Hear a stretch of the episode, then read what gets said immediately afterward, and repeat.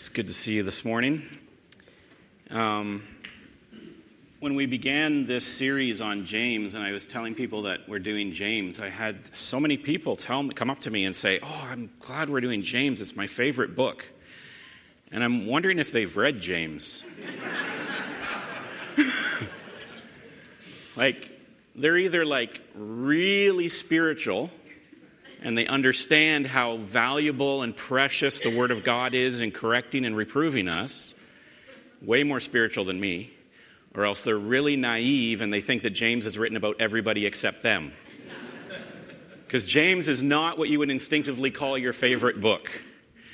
Um, he pretty quickly gets into things that we need to examine about ourselves. And uh, today we are going to talk about James chapter 1, 12 to 18, where he talks about temptation. And uh, some of you may protest, you know, what about those verses on wisdom that come earlier in chapter 1? I was really hoping to talk about wisdom and get some of that. Don't worry, James is going to come back to wisdom in chapter 3. Or you may have been reading in, in chapter 1 and have hoped that we would talk about the poor and the wealthy in verses 9 to 11. Don't worry, James is going to come back around to the poor and the wealthy again. We won't miss it. But the verses that we might be, um, ironically, tempted to skip over are these verses on temptation.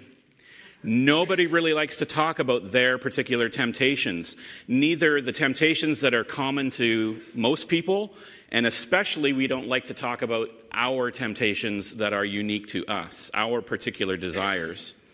But as we look at James and his approach with this very, very young church, remember, this is only a decade, 15 years um, after the foundation of the church. The church is scattered by persecution into many different foreign cities.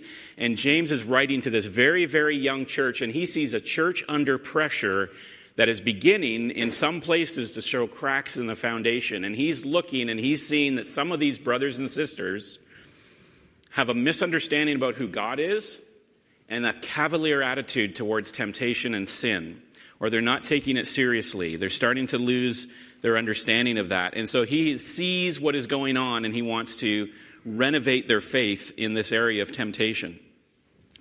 The great English pastor Charles Spurgeon writes in his Treasury of David The narrow way was never hit upon by chance, neither did any heedless man ever lead a holy life. We can sin without thought. We have only to neglect the great salvation and ruin our souls. But to obey the Lord and walk uprightly will need all our heart and soul and mind. When you think about it, he says it in a very flowery way, but basically what he's saying is nobody is accidentally a saint. Like, we don't just fall out of bed and behave properly just on instinct. We know that. Our world would be very different if that's the way human beings behaved. If we just don't think about how we act, if we are heedless, we will drift into sin.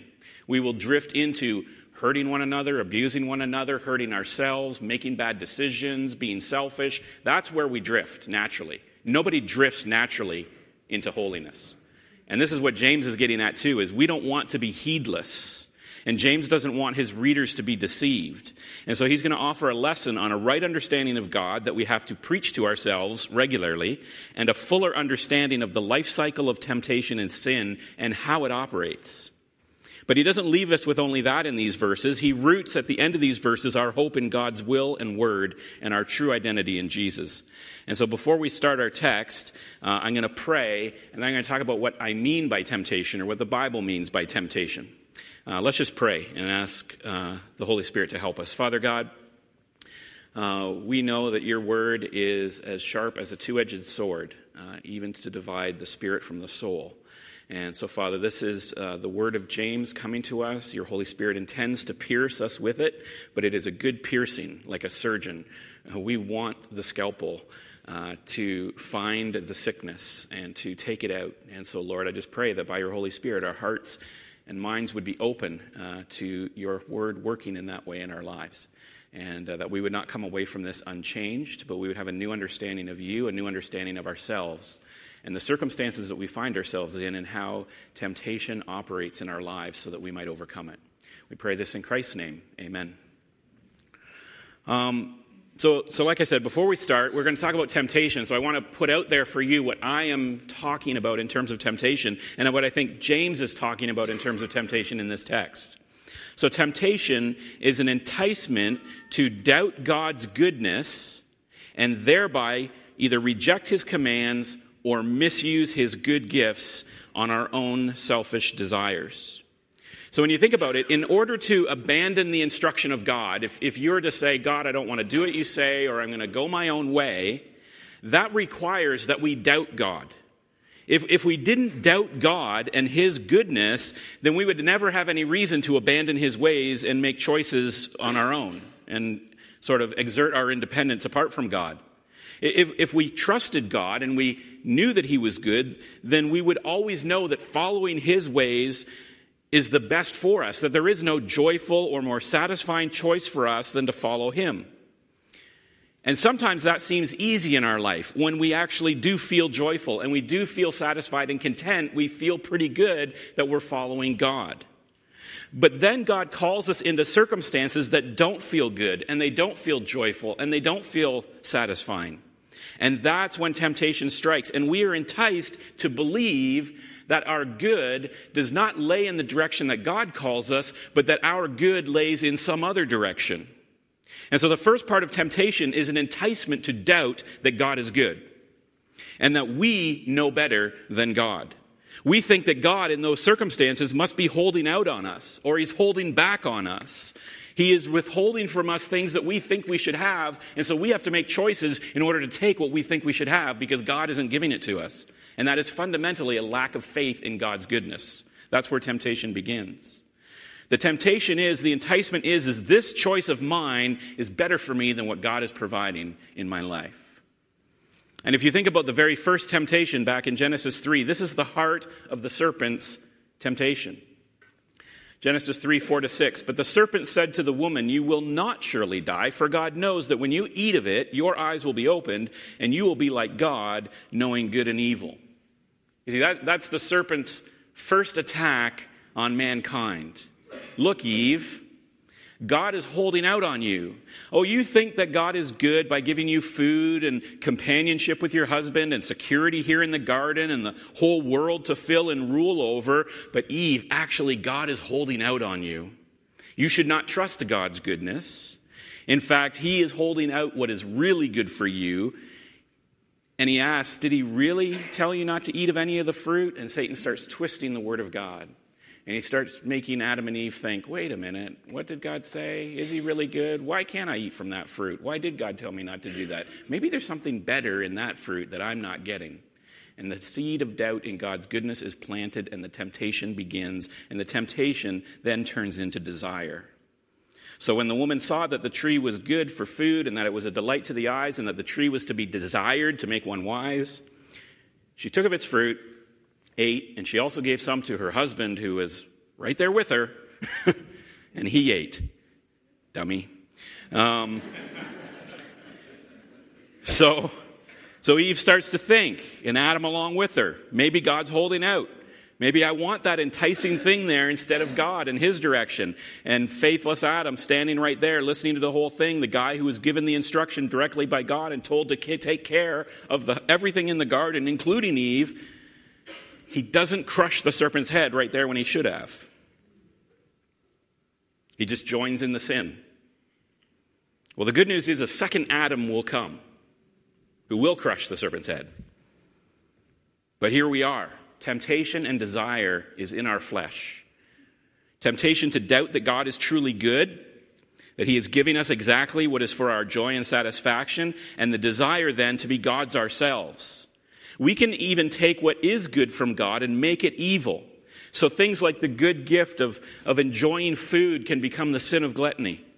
The good purpose and enjoyment of men and women and the relationship between them becomes adultery and fornication. The proper desire and satisfaction that comes from providing for your family becomes greed and materialism.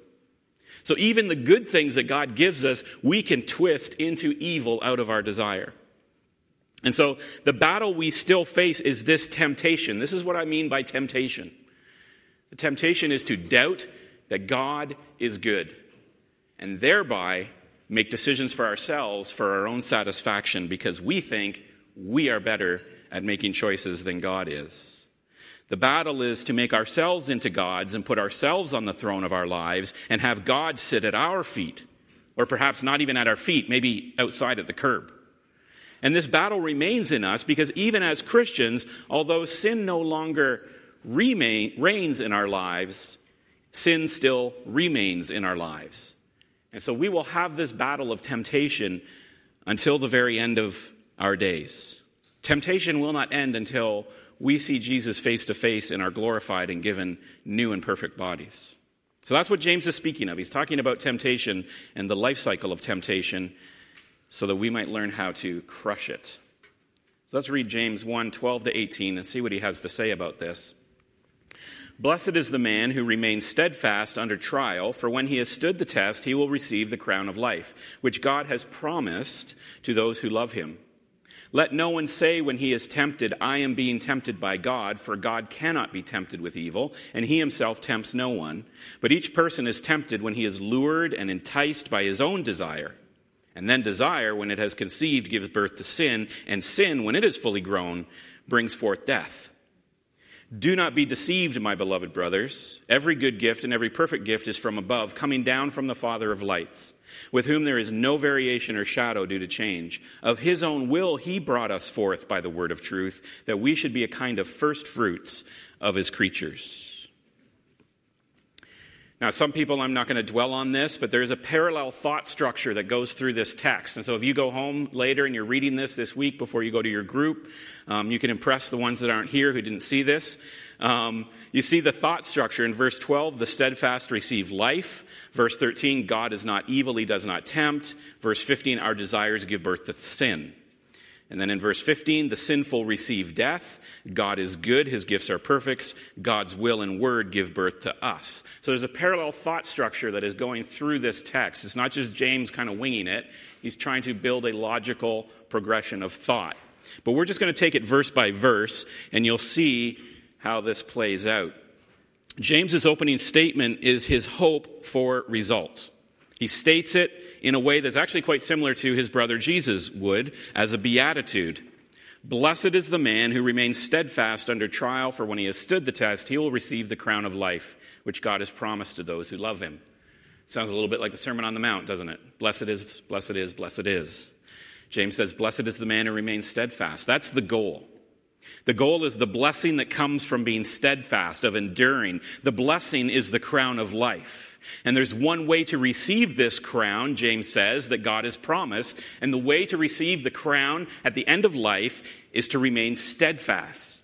But the question is, steadfast in what? What is it that a Christian is meant to endure in? What does a Christian possess that they are not to lose through the course of trial? And James tells us that the crown of life is promised to those who love him. In other words, our love for God is what must endure in the Christian under trial. As trials come, does your love for God endure, or do you begin to doubt God and that He is good? Trials and tests are going to come, persecutions and temptations, and our biggest temptations will be to chuck our love for God God isn't for me, He's against me. God doesn't love me, or He wouldn't allow what He allows. God is holding out on me, He's denying me, He's frustrating me. Whatever it is, we will be tempted to just throw out our love for God and begin to doubt God that He is for us. But James says if we are steadfast in our knowledge of God's love and our love for God remains and endures, then we shall receive life. And see, James goes on to explain this temptation that people under trial will experience. When the pressure is on, when our lives become stressed, just like this early church, when persecutions come, that is when we are at our weakest. That is when we are most likely tempted, when we are the most under pressure. For us to begin to say, there must be something better than God out there because this isn't working. And James explains that that is the temptation that people under trial will experience. Their temptation will be to doubt the goodness of God. He goes on. He explains to them God cannot be tempted with evil, and he himself tempts no one. I know what you're thinking under trial. You're thinking God is messing with you. So James just cuts him right off at the pass. I know the temptation you're facing. You are turn, starting to think God is against you. Let me be clear God is not against you. God cannot be tempted with evil, and he himself tempts no one, so do not fall into that bad habit or that bad thought. This is foundation crack number one that James needs to fill in. You've got some bad theology about God. Don't blame God when you are tempted to disobey Him or seek satisfaction in something less than God. God simply can't be tempted to do something evil, and tempting others would be evil, and God isn't evil, and so He doesn't tempt anybody to evil. It's almost like an ontological argument for all the people out there who know what ontological means that James makes here. He doesn't belabor the point. He just says, God is God and God's not evil argument's over. So don't think that God is tempting you. That's just terrible argumentation if you know who God is. He can't be God if he's evil. Now, you may ask me, I know that you're thinking out there, what about those texts that say God tempted Abraham and so on? What about lead us not into temptation in the Lord's Prayer? And I don't want to turn this message into a textual analysis, but in terms of God and tempting, it's important for us to understand that in the Bible, both the word test and the word tempt is peirazo, and it is exactly the same word. It's always the same Greek word that's used in both cases. And so part of the duty of translators is to try to determine in what sense this word is being used. And so in English, we would say to tempt is the negative sense that we're enticed towards failing and stumbling into sin, whereas in English we would use the word test to say in the positive sense to prove the quality or the soundness of something. Like engineers do not test the pillars of a bridge with the intent that it fail. At least I hope they don't. They test the pillar of the bridge to prove its strength or assess its strength. God does not tempt us to be enticed by evil to fail, but God does test us so that our strength might be shown. And in fact, we know this because when we are tempted in an evil way, such as to fail, it is actually God who provides us either the means of escape or the strength to bear up under it while it lasts. Paul says in 1 Corinthians, No temptation has overcome you that is not common to man. God is faithful, and he will not let you be tempted beyond your ability. But with the temptation, he will also provide the way of escape that you may be able to endure it or bear up under it. And so when you are tempted to fail, God is actually there to help you succeed. He is never tempting you to fail, He is always testing you to succeed. So God's purpose in His testing is not our failure, but to succeed and to mature, to get stronger. And that's what James wants his readers to understand here is God is not tempting them to fail. So where does temptation go come from then? If, if James says temptation does not come from God, then where does temptation come from? And, and you might think at this point, if you were reading and you kind of covered up the verse that came next, you would think that James might blame the devil or some demonic force that's oppressing Christians. If God isn't tempting us, then the devil must be tempting us. But each person is tempted when he is lured and enticed by his own desire. You got to fix your theology of God. First of all, God's not tempting you. But I also want you, young church, to fix your theology of humanity. You are the source of your temptation. It would be such a relief to be able to put the blame of our sin someplace other than ourselves. I mean, if we can't blame, blame God, then surely we can blame the devil, right? But here is some bad news for you. As a result of the fall, we are each fully capable of tempting ourselves and sinning in remarkable ways under our own power without the need of any assistance from our enemy. All of our desires, even our good desires, have this unfortunate ability to be able to be used in sinful ways. Jesus says the same thing here. Pretty sure James was listening or heard this later. Jesus is explaining his teaching to his disciples, and he says to the twelve, What comes out of a person is what defiles him. For from within, out of the heart of a man, come evil thoughts, sexual immorality, theft, murder, adultery, coveting, wickedness, deceit, sensuality, envy, slander, pride, foolishness. All these evil things come from within and they defile a person. If we just pause here and we kind of let the teaching of Jesus and the teaching of James sink in for a minute, I think we all individually in our own lives know that this is true. Our temptations come from inside of us. It is some need in us, some desire in us, some fear in us, some anger in us, some emptiness in us that entices us and lures us to act as Jesus describes here. There's something inside of us that rises up that says, I want to take what I want, I want to say what I want, I want to act how I want. And the collateral damage from our taking and saying and acting we see in our own lives is staggering the damage that we do when we do that. When whatever it is in our heart rises up and we just say it or do it or think it, the damage comes. Evil things come from within and they defile us. So we know that these temptations come from inside of us if we are honest. But in the moment of our sin, it doesn't look bad to us. This is the thing. When, when we're under pressure or whatever is happening and we're in the moment or we're looking at our life and we're choosing to disobey God or we're choosing to use His good gifts in an improper way, in that moment we are deceived. It doesn't look bad to us. We are doing what we're doing because we think it seems better to us than what God has on offer. When we are being prideful, it's because pride is more satisfying than humility, we think. We like how it feels when we win rather than when we lose. When I power up in my pride over somebody and I get the last word and I really nail them, man, that feels good. And so we sin because it feels good in the moment. We don't think it's bad, we think it's good. Oh man, I'm helping my self esteem here, right? I can ride this argument for like the next month, you know, because I can just remember how satisfying it was you know, or we think this affair is more satisfying than my marriage. At the time, we think this is better for me. He or she is good for me, better for me than my marriage. It feels better to be wealthy than to simply have what I need. I like getting all of this stuff and keeping all of this stuff. I don't want to just get by, I want to have lots, and it feels good to have it. The lie is better than the truth because I would rather lie right now and get out of the trouble that I'm in than be in trouble. And so when we're in the middle of our temptation to sin and sinning, it always feels right to us that this is a good thing for us. Our desire looks good, it looks better than what God calls us to. That's why we sin. James describes them exactly this way as a lure. Temptation uses our desires as a lure. And I'm telling you right now, I'm going to go at least five minutes long. Um,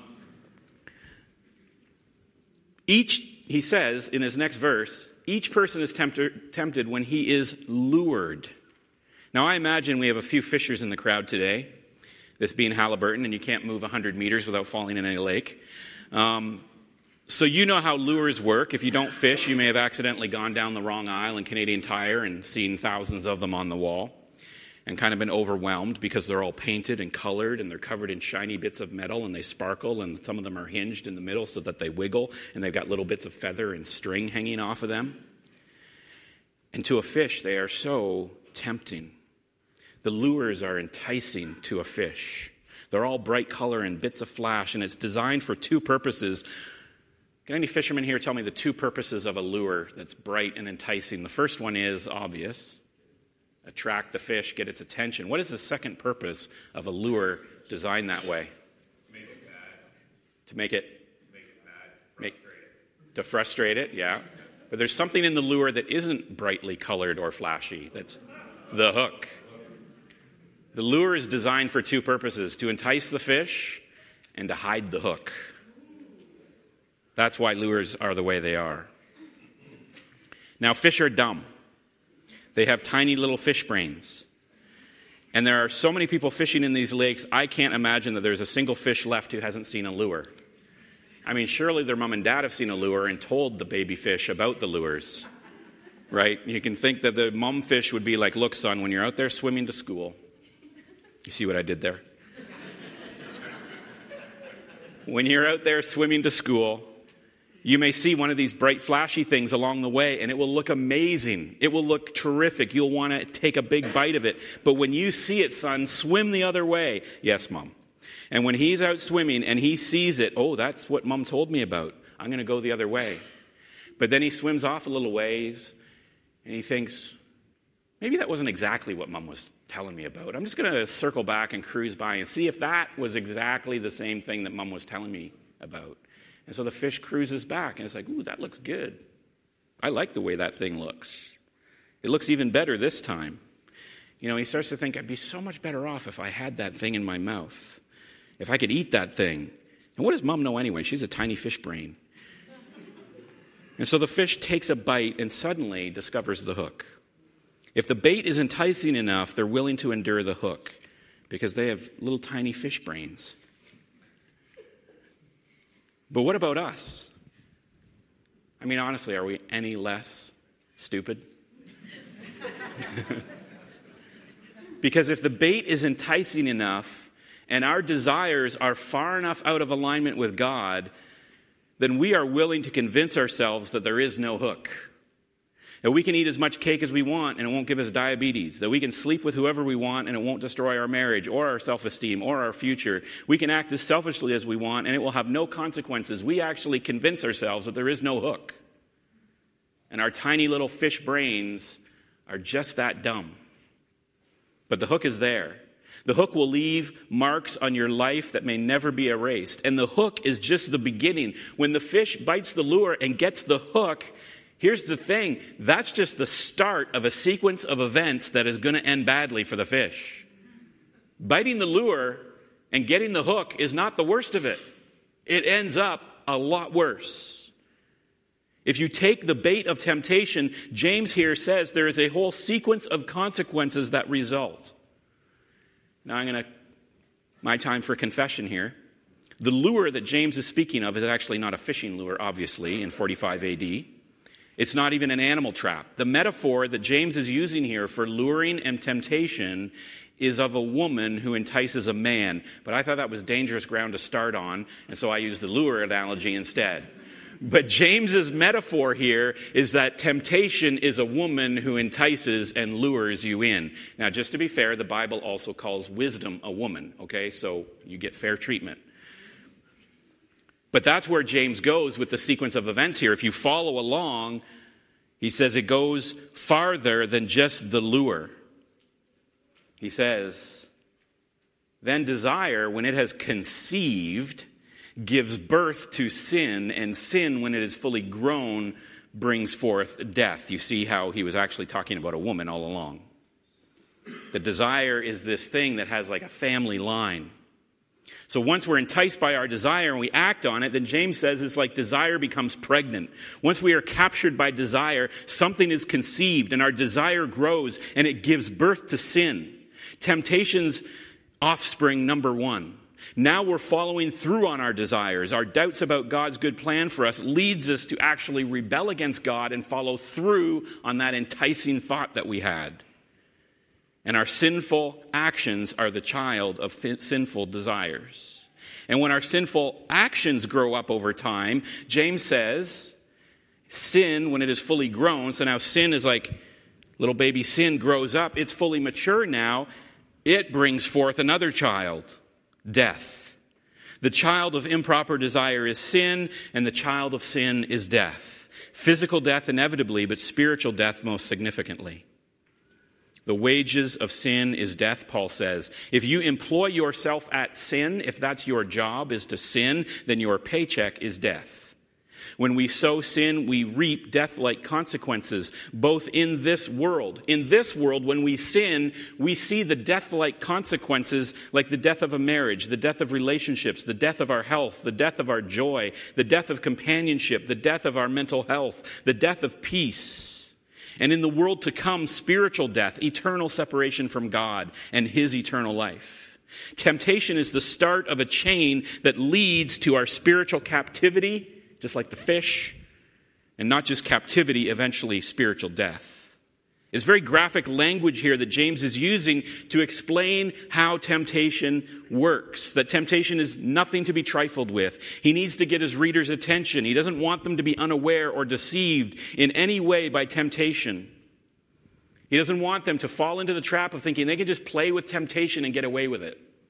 That, that, that is not really going to hurt them. It is going to ultimately destroy them. If they play with temptation, they get the hook. So he says to them, he says, Do not be deceived, my beloved brothers. The text kind of pivots on this clause. Don't be mistaken by anything I have said, nor do not be deceived by anything I am going to say. Don't be. So, first of all, he says, Don't convince yourself that there is no blessing in enduring trial. There's life. There is eternal life. There is a blessing in enduring trial. So don't be deceived to think that there's no purpose in enduring.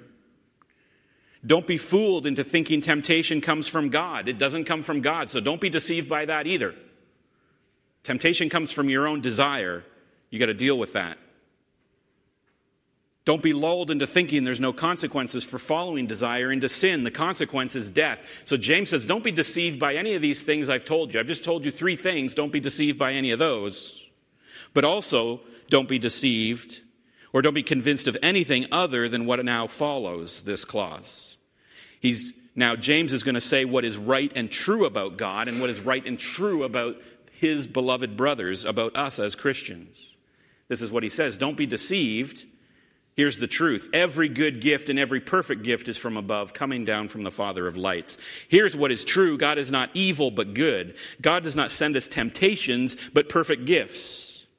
Are you deceived by the idea that God is evil and tempts you? Have you caught yourself shaking your fist at God, that He is holding out on you, that He is denying you what is good and what you should have in your life?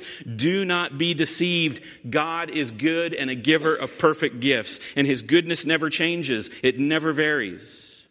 God is always for you. He is never against you. Nothing you do can make God love you any more, and nothing you do can make God love you any less. God's love is as constant towards you as it is to his son, Jesus. So, whatever you're facing, whatever it is that you are enduring under trial right now, it is for your endurance and maturing. It is not for your destruction. God will not allow it for your destruction. So, brothers, God is good and everything perfect comes from God. So, seek the help and the strength of God. That is what is true. Don't be deceived by any other thought. And then he goes on. He says, Of his own will, he brought us forth by the word of truth. Here is God's strength for you. It is by his will and his word that God gives us life. He brings us forth. So now James goes back to that analogy, you know, temptation giving birth to sin, sin giving birth to death. He says, Here's where you're really born from. You're actually born from the will and the word of God. That, that's where you come from. This is what is true. Hang on to this.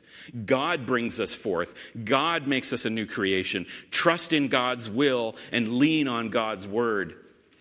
2 Timothy says, All scripture is breathed out by God and profitable for teaching, for reproof, for correction, and for training in righteousness, that the man of God may be complete, equipped for every good work. So here's what's true, brothers and sisters. When you're under trial, when you are enduring stress, when you're just stressed at work or stressed at home or stressed in whatever, and you are at your weakest and you are tempted to think that God is somehow holding out on you in your life because you haven't got what you think you should have, he says, Don't be deceived. God is not tempting you to evil. That is your desire you need to get a grip on. And you need to turn to God because it's His will and His word that brings you forth, that brings you into life. He is for you and not against you. James describes this maturity that comes from this testing and enduring under this testing and having right thinking about God. He says this, this maturity that comes in our being born and growing up and enduring in God is the result of this is that we should be a kind of first fruits of his creatures. You see, that's, that's the point. That's what God is aiming at. He's aiming that we will be a kind of first fruit of his creatures, a mature fruit.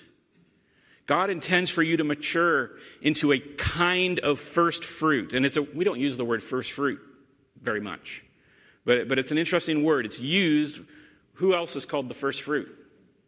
Jesus is the first fruit of the resurrection, right? And so here James says you are a kind of first fruit. You're not the first fruit, but you're a kind of first fruit after Jesus. Jesus is the first fruit of the resurrection, and you're following him, and you're to follow after Jesus and be a kind of Jesus. You see, James sees the cracks forming in this young church under trial.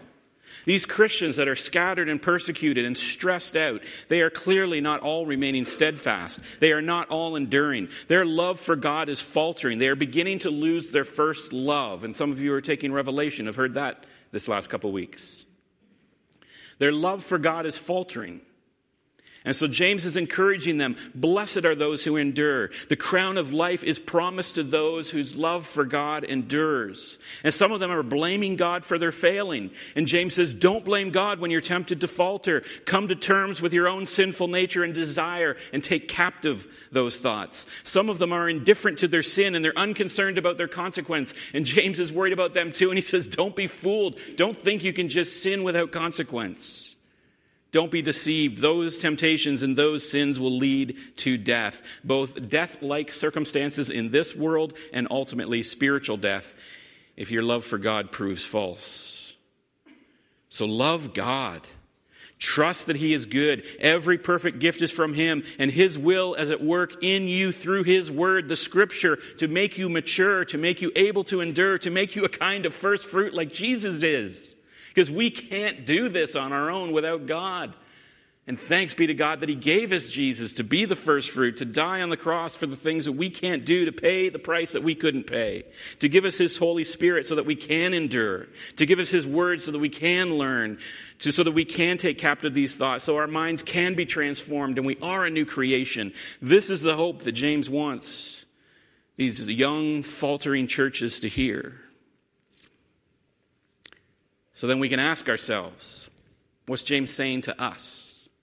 Under testing and temptation, where does your mind and heart go? When you don't think you're getting your fair share, when you think God has somehow left you high and dry, does your love for God diminish as the thought creeps in that God may be against you rather than for you? Do you look at what is offered outside of the will of God and think, that looks good? That looks enticing. I think I can make it better on my own without God. Like maybe I'll go this way, even though I know He wants me to go that way. Do you start to deceive yourself that there's perhaps no harm in following those desires? Oh, you know, I can, I can get away with a little bit of this. You know, it feels good and it's not hurting anybody. You start to think that maybe there is no hook, that somehow you will be the exception, that you are not going to get dragged into the boat and gutted and scaled and pan fried and served for dinner? Okay, I'm taking the analogy too far. right? Do you think you're not going to get addicted? Do you think you, you're not going to burn relational bridges? Do you think you won't be left lonely and without help? Do you think you're not deceived? Remember that God is good and his gifts are perfect. Remember that endurance produces a reward. Steadfastness leads to life. Remember that God is at work through his will and his word of truth in you assuming that you actually open the word of truth and submit to God's will. I mean, that's read between the lines, that's what James is saying. You've got the word of God, and you can submit to God's will. So open his word and submit to his will, and he will make you a kind of first fruit. He will mature you, just as Timothy says there, to be complete, equipped for every good work, to endure, you could say. There is a way that leads to death. Do not be fooled brothers and sisters, into following that way. Rather, remain steadfast under trial. When temptation seems the strongest and we are the weakest, remember that God loves you. He is for you. His gifts are perfect. He is not tempting you, He's not withholding from you. He is giving you exactly what you need to mature you and to make you stronger and steadfast and to bring you from the kingdom of darkness into the kingdom of light. Let's pray. Father God, we thank you for your word. We thank you that James speaks, as we said last week, James speaks just as accurately and truthfully about you and us today as it did in 44 AD. That 1980 some years later, nothing James says is any less true. And Father, that nothing he says about you or us is any less true, and that the way to battle temptation remains the same to replace our faulty theology with good theology theology, to replace our faulty understanding of our sinfulness with accurate understanding of our sinfulness. That God is God and we are not, that we need Him, that He is for us and not against us, that His love is proven to us on the cross in His Son Jesus Christ. That when temptation comes, He gives us the way of escape or the strength to bear under it. That we can have victory because God is a giver of perfect gifts, most of all his Son. We pray these things in Christ's name. Amen.